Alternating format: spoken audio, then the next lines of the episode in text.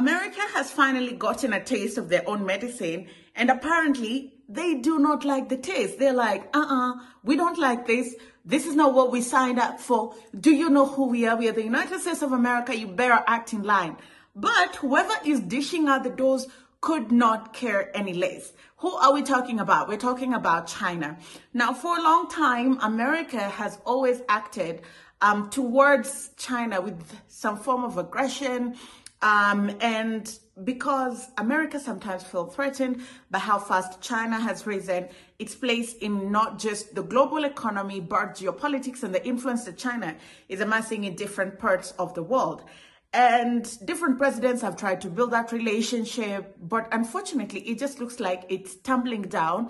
And at this moment, nothing can be done to save that relationship. Listen to this. A number of times uh, that he believes in the importance of open lines of communication with the PRC, and we have sought to build out those open lines of communication. Unfortunately, and, and separate just from this uh, question of Shangri La, and I will get to that in just a minute. Uh, we've had a lot of difficulty uh, in terms of when we have uh, proposed phone calls, proposed meetings, dialogues, whether that's the Secretary, Chairman Milley, Admiral Aquilino, DASD Chase, other both civilian and uniformed engagements. We have had repeatedly have had those requests rejected or not answered. So we the United States and the Department of Defense, have had an outstretched hand on this question of military to military engagement, and we have yet to have had uh, a consistently willing partner. The Secretary did meet with uh, General Li's predecessor, both at Shangri La last year and in Cambodia on the margins of the ADMM Plus, but separate from those engagements, it's been very difficult. And we think it's important, both during peacetime and, of course, during crisis, to prevent misperception, miscalculation, uh, and to prevent uh, crises from spinning out of control.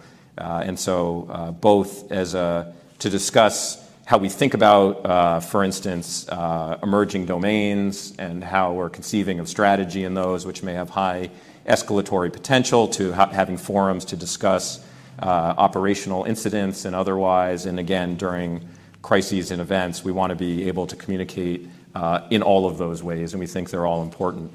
Um, as it relates to Shangri La in particular, uh, as you have, I'm sure, read, several weeks ago, uh, Secretary Austin um, and the Department of Defense initiated a request uh, to meet with General Li. That request has not been answered one way or another.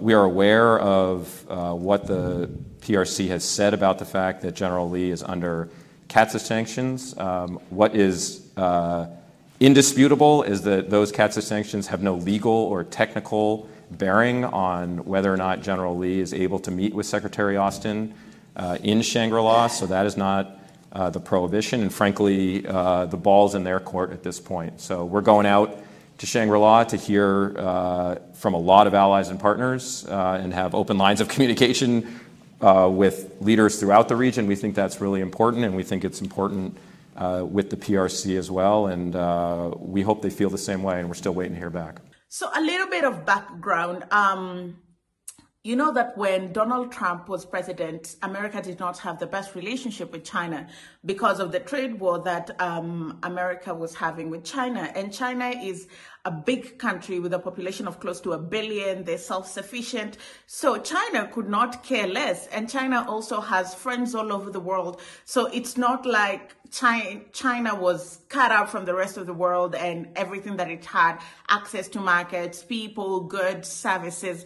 And so when President Joe Biden came in office, he said he was open to having more honest and upfront conversations with China. And uh, the two leaders met last year in November, and they promised that they're going to have open communication lines between the two countries.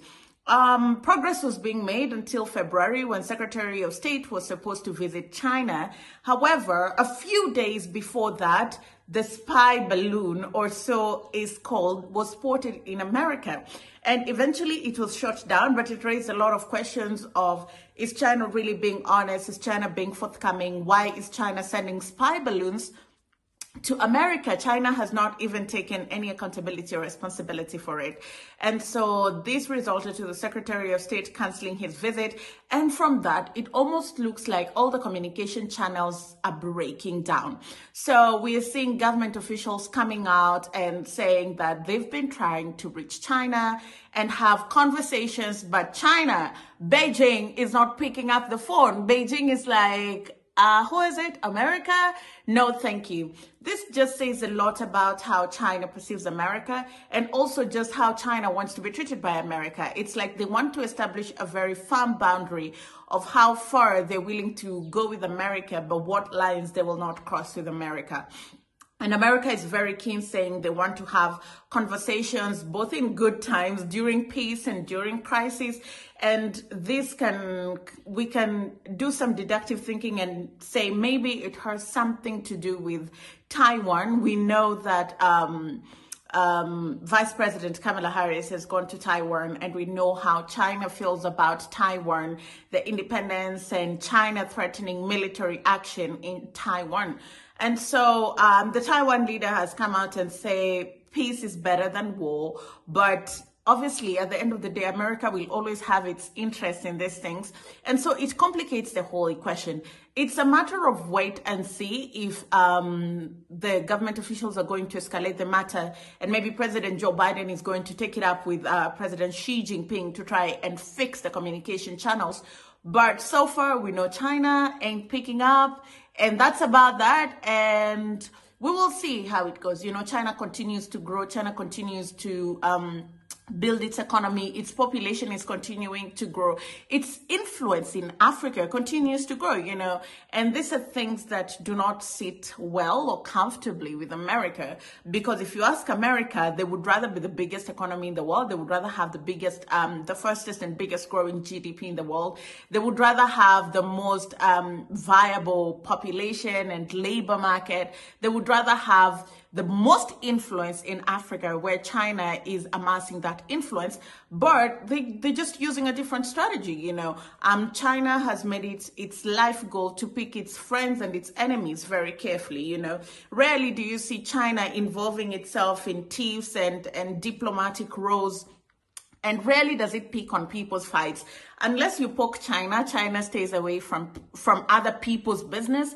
They stay minding their own business and building their own country. And when it comes to relating with other countries, they choose their friends very carefully. It would be immature and naive to say that China does not get anything from their relationship with Africa. Of course, they benefit from being friends with Africa. Yes, they give us um, money for development and stuff like that, but I'm just going to give you a practical example. They gave Kenya money to do the standard gauge railway, but in giving you money, they, in the contract, the raw material comes from China, part of the labor comes from China. So that money technically never leaves China. That money stays in China. And that's the strategy that they use. They invest in your country, but they're not investing in your country. They're investing in their country, right? Because they have excess, they need to export and they us a very um, intelligent way of doing that. So can you imagine if you're doing a project or you give someone a billion dollars, two billion, 10 billion, 30 billion to do a project, but 70 or 80% of that money remains in your country because the raw materials that are used for that project come from your country. Um, the labor that that is used for that project comes from your country. You know, the technology and technical know-how comes from your country. That just technically means that that project was meant to benefit you and not benefit the people that you did it for. But then again, in doing that, Africa gets the infrastructure that it needs, and China gets to export its excess in, in, in labor, in, in material, in finances, and everybody is happy in La La Land. It's a condition that many do not get to see. On the contrary, when America is giving you money, the conditionalities are very glaring for you to see. And if you miss them, they're going to remind you, you know, they will remind you that the United States of America, this is how they do things. These are the rules that are coming with the money. First of all, you have to accept LGBTQ. You have to be either pro-life or anti-life. You have to support A, B, C, and D. You cannot do things this way. You cannot work with so and so.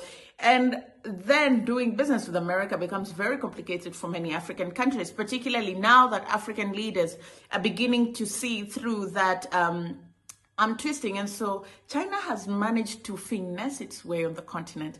And I don't know, you tell me what you think. Do you read a lot into um, China sort of cutting communication lines with America? Because think about it this way by the time government officials are coming out and saying that China is not picking up our calls, a lot is going on behind the scenes. It just means that you've been trying to reach them for a while and they're not picking, and it could be more than they're not picking. Maybe they've just made it categorically clear that from this point forward, we are not going to be engaging you. And you know, government as usual, you dose it slowly, slowly, slowly. Don't shock the masses.